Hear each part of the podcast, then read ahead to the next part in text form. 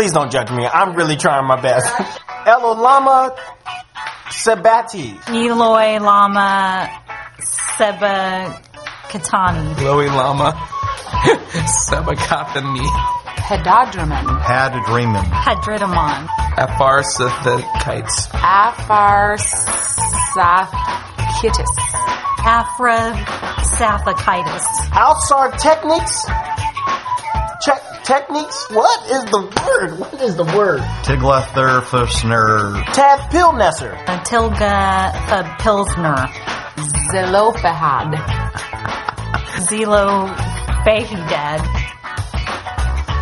Sofohead. Zerubbabel. Zerubbabel. Zerubbabel. Zabub. Zababalit. Zababalit. That's not it? Prognosted pro- procrastinators. We're in a series. Uh, we're in a series called Big Words. And here's what you need to know. We're calling it Big Words not because the words are long. Matter of fact, a bunch of the words that you and I are going to do together are actually fairly short in length. They're big words because they're big words in meaning. And they're big words in effect in our lives. And if you and I can understand the depth of what they mean, suddenly they push our lives in completely different directions. I'm sitting uh, with a friend of mine just a while back. He's been married to the same woman for 40 plus years. Recently, she's had health issues. She's gone completely blind. And so he had to begin to lead her around the house and do all of the things in the house that she would normally have done. About six years ago, she started having liver failure, and so he had to take her to dialysis uh, twice a week and sit and wait for that to happen and then take her home. He had to take care of her in a way very much like a nursing home and do things for her that none of us would ever want to have to do. She passed away recently. And I remember thinking to myself that that's got to be a relief for my friend. I mean, these last six or seven years have just been tough. And so as I sat there with my friend, he wept. And here's what he said to me in that moment. I would give everything I own to spend one more day with my wife. And I thought to myself in that moment, wow, this man loved that woman. And in that moment, it occurred to me, you know what? Maybe I need to recalibrate how I use that word love. Maybe I don't love pizza. And maybe I don't love sports cars. Because maybe love means something way, way, way more profound than that. And that's really what Big Words is about.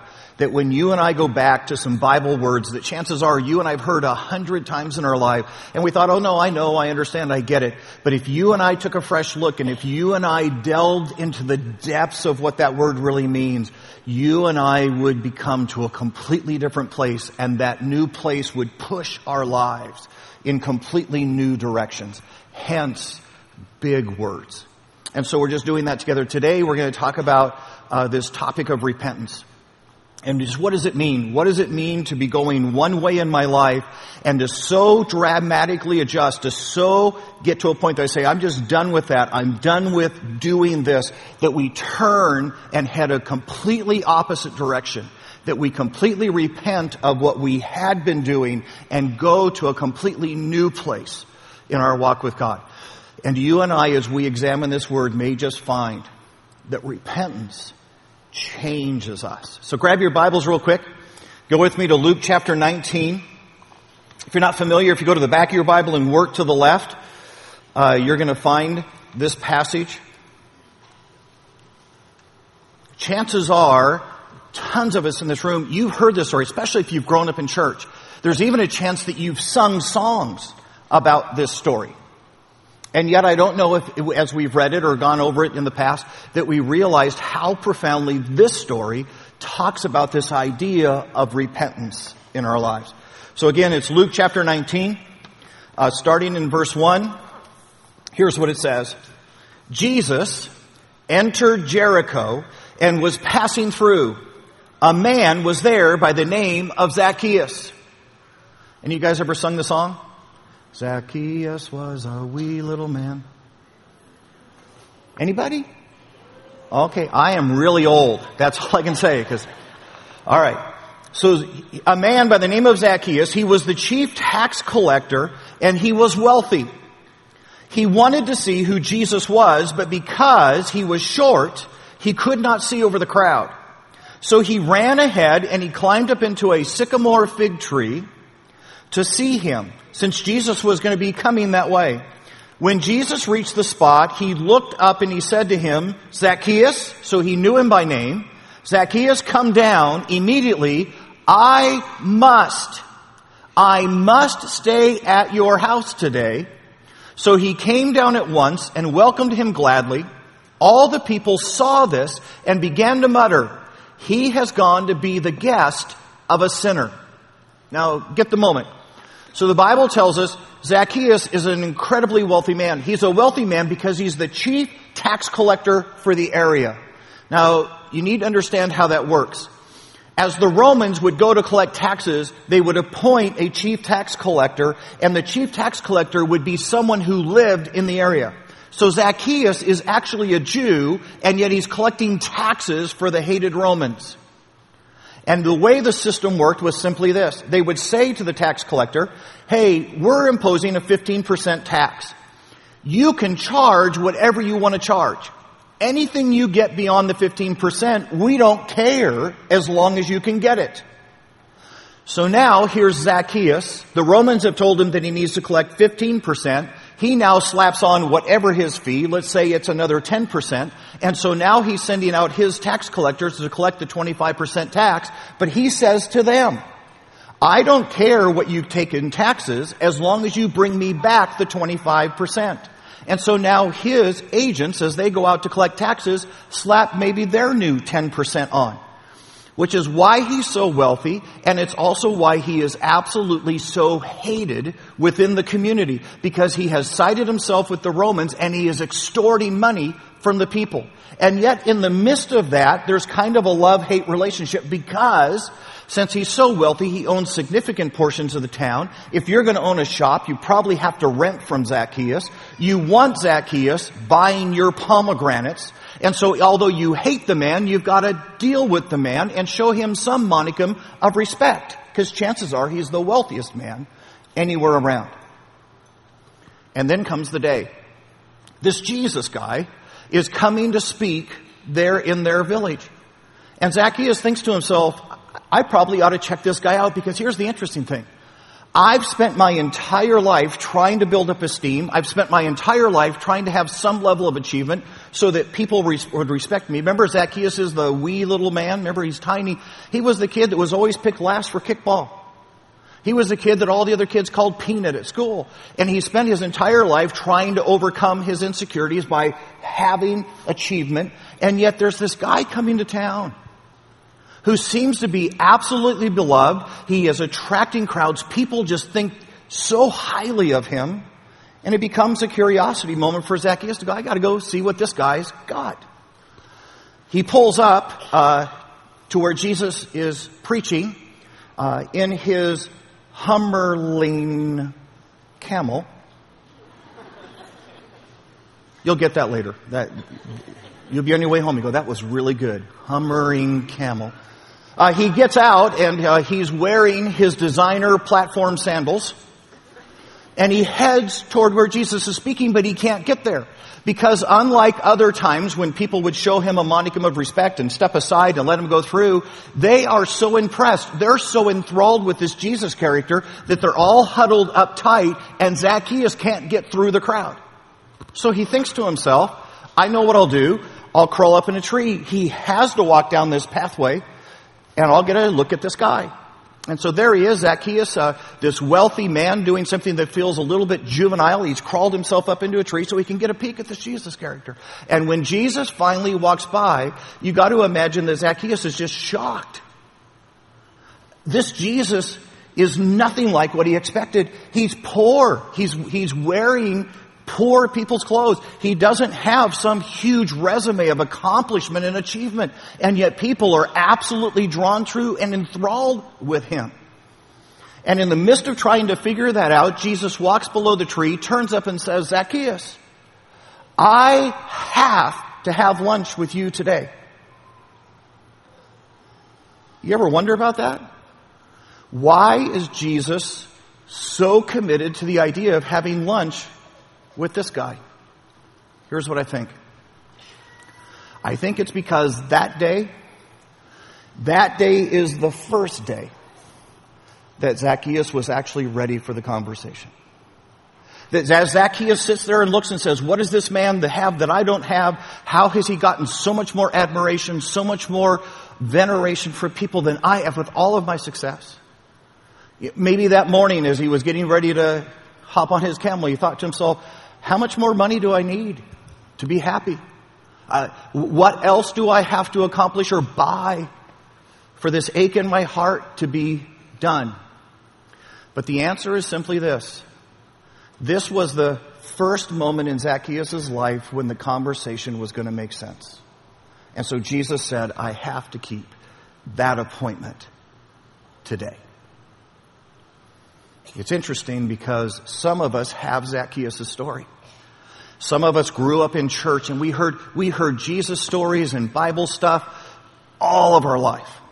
Uh, we used to go to grandma's house and she'd hand us little Bible bookmarkers to put in our Bible and, and Jesus cookies to eat. And we're like, grandma, come on. And it never clicked. It never quite made sense. And then one day a friend invited us to camp and the camp speaker was talking and it just made sense in that moment. For some of us, we, we lived our lives, we, we were so positive we didn't need any sort of relationship with God and it was just a crutch for people who didn't know how to stand on their own two feet. And then life began to go a little bit sideways and we were struggling to figure out which way was up. And in that moment, a coworker simply invited us to a cup of coffee and just began to once again tell the story of Jesus. And for some reason that time, it clicked. And in the life of Zacchaeus, that lunch that he has with Jesus changes his entire life. It suddenly makes sense. Everything that he's been living for isn't important anymore. And in this moment, he turns to say, I'm going to live a completely different life from here on. Matter of fact, grab your Bibles again. It's verse 8. Watch what Zacchaeus does. But Zacchaeus stood up and he said to the Lord, look, Lord, here and now I give half of my possessions to the poor, and if I have cheated anybody out of anything, I will pay back four times the amount. Guys, think about the wealth this guy has. That he can literally give half of what he owns to the poor. That he can go back to every person and every penny that he's ever extorted and repay that fourfold. And in this moment, Zacchaeus just says, look, look, I was living for this. See, I, here was the, I worshiped. I worshiped what I could buy. I worshiped the status of being wealthy. I committed my whole life to say, I don't care if I have to extort my friends. I don't care what I have to do. I'm simply going to acquire. And guys, you're going to say, say, there's nothing wrong with wealth and there's nothing wrong with having money. It's when I begin to worship it that it's a problem. And Zacchaeus would say to you and me today, money became my God. And the most logical thing when I finally found Jesus was to turn my back and say, look, look, look, I am no longer going to serve that. I'm no longer going to worship that. I'm going to head in exactly the opposite direction from where I've been heading. And Zacchaeus becomes this amazing example that repentance is about a 180 degree turn. It's about saying, hey, this is what I was doing, this is where I was going, and I am turning completely away and heading in an exactly opposite direction from where I've been going in my life.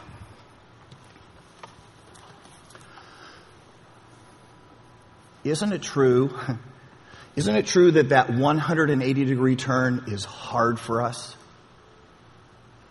That really often that what happens with you and me is that, that we look and we go, no, no, I, I get it. I get, I get that that's broken. And I get that that's dark, and, and I get that that's sinful, but here's, look, here, here's just what I gotta say. If I'm honest, there's some enjoyment there for me. I, there, there's some fun there. And I actually take some of my identity from this. See, I mean, I've just lived my whole life being the bad boy or being the bad girl or being the partier. And I'm just telling you, if, if I actually turned and became the good boy, became the good girl or the one who didn't go to, I, people wouldn't even know who I was. I wouldn't know who I was if I did that. And so what we attempt to do in moments of repentance is just to turn away partially. To say, look, look, look, I, I, I get it, I get it. I get that that's death. So I'll turn away so that I'm doing less death. Hey, no, no, no, I get that that, I get that that is absolutely screwed up. So I'll turn away so that I am less screwed up. Guys, you realize that's crazy. If, if this is death and you try to manage repentance, manage sin in your life for less death, it is still death. If, if you're trying to manage screwed up to less screwed up, you're still screwed up. This is an absolutely untenable response to sin. Uh, let me see if this helps. How many of you recognize the logo? How many of you spent $7 on your way here for one of these? Okay. So, so let's say, let's say I said to you today, hey, look, look, look, look. On the house, on the house, I've got a Starbucks for you. How, how many people would be mildly interested? Okay, good. All right. But I say to you, before I give you the Starbucks, I've got to put in my secret sauce.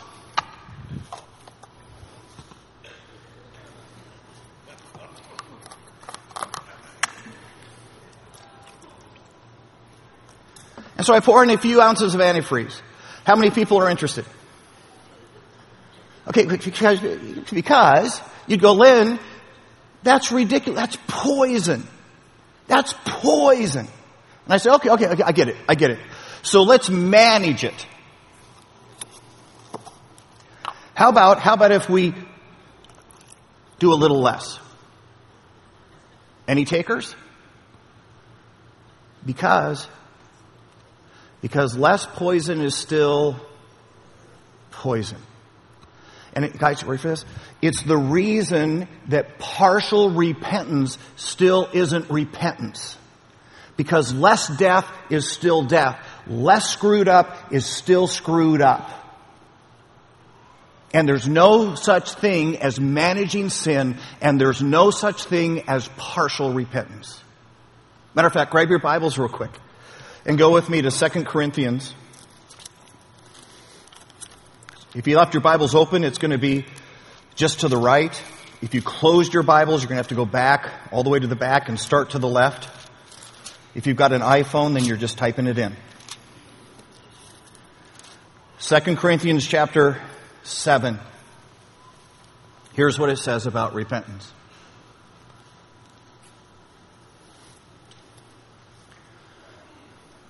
Godly sorrow. Godly sorrow brings repentance that leads to salvation and leaves no regret. But worldly sorrow, I'm going to partially turn. I'm sorry I got caught. I'm going to try to manage my sin. Worldly sorrow, partial repentance. Worldly sorrow brings death. Because managed death is still death, and managed poison is still poison. It's why it is so powerful that in this moment, Zacchaeus says, I am so done with my past and I am completely committed to my future. Repentance. A 180 degree turn.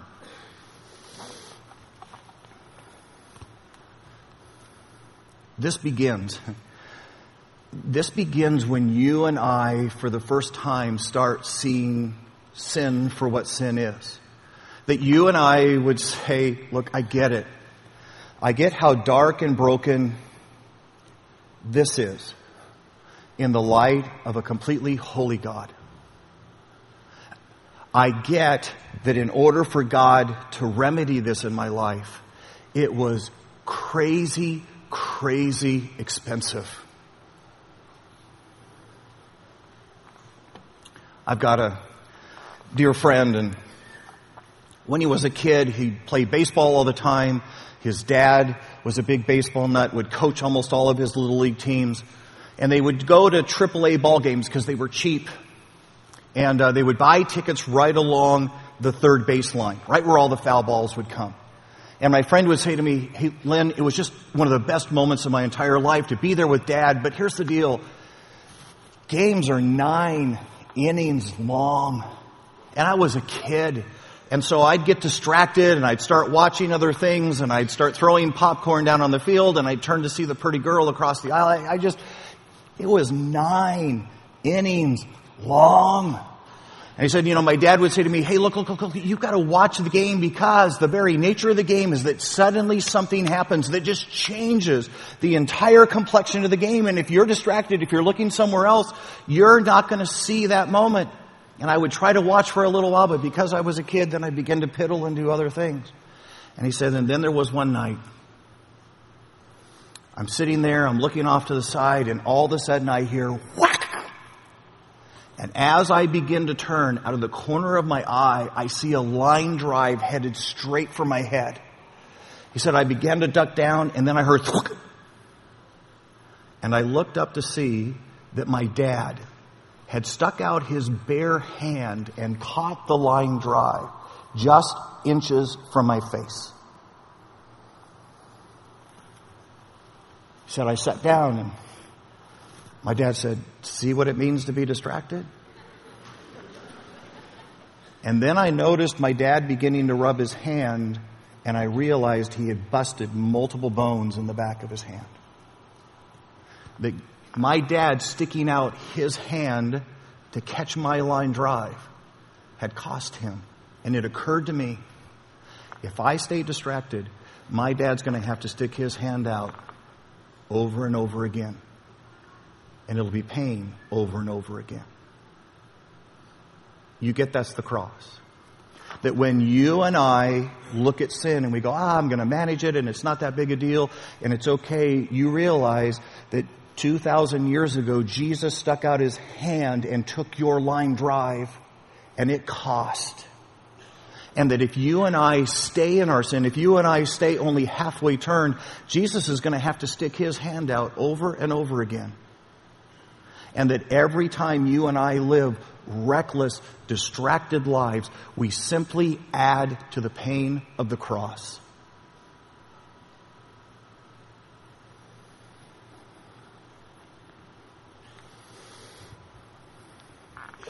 Back to the passage. 2 Corinthians chapter 7 verse 10. Godly sorrow. Realizing the darkness of what it is and the cost that it took to pay for it. Godly sorrow brings real repentance. 180 degree repentance that leads to salvation and leaves no regret. You, you want to hear the coolest part of the story today? That there's something that happens when you and I see this for what it is and the darkness of what it is, and we just say, I'm done with that. I'm not going to try to manage that. I'm, I'm ready to just turn my life like Zacchaeus and just head completely the other direction. That once we turn this way, you realize this becomes about thankfulness. That all of a sudden in this moment, we just look and we say, Jesus, look, for you to have done that for me, I don't care. I don't care what I have to sacrifice. I don't care what it costs me. I, I don't, I don't care. I don't care how many friends I, I don't care. I am so thankful for what you've done. I will follow you for the rest of my life. You guys have all heard my Pastor George stories and Pastor George was a guy who took a young preacher boy under his wings. And when he did that, he had like 20 plus years of ministry experience. He had no reason to invest in me. And yet this man would t- spend hours helping me understand ministry, walking me through ministry, pointing out potholes in my way and helping me avoid them. He gave me 20 plus years of experience simply by speaking it into my life. And guys, I'm just telling you, because of the wonder of that man investing in me, I've done things in my life. I've done things that Pastor George never had the chance to do because he invested in me. And I will tell you that when I go and spend time with my friend, I don't spend time talking about all the great stuff going on here. And I don't talk about the crowds and everything that's happening. When I spend time with Pastor George, I'm that intern all over again. I sit at his feet in absolute humility, and I make sure that somehow in that conversation, three or four times, I say to him, Thank you. If I could say thank you to you, George, every day of my life, for the rest of my life, I would not say thank you enough for what you've done for me.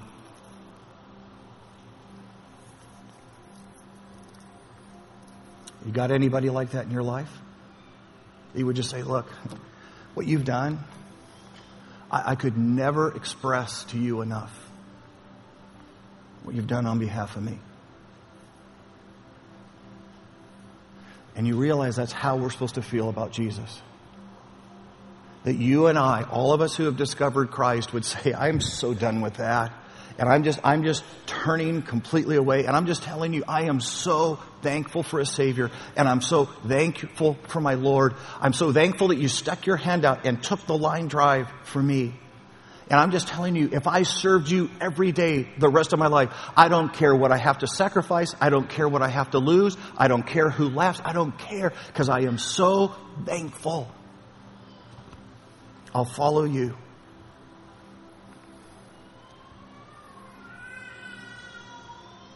So here's the question. Have you turned?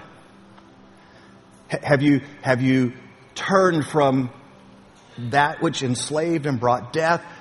Or are you only partially there? Are you managing death? Are you managing poison? And what would it mean today? What would it take today for you to finish the turn and follow? Let's pray. Hey, dear Lord Jesus, we, we simply come to a big word called repentance that's all about a 180 degree difference in our lives. It's all about acknowledging that sin is dark and that sin is poisonous and sin is death and just saying, I'm done. I am completely, I'm not going to manage my sin. I'm going to turn from my sin 180 degrees and in absolute thankfulness to a Savior, I'm going to follow Him every moment of my life. And God, I just pray, I pray for every person in this room who hasn't finished the turn. For every person who's trying to manage their sin, that today would be the day. Today would be the day they'd finish the 180 degrees. And this I pray. In Jesus' name, amen.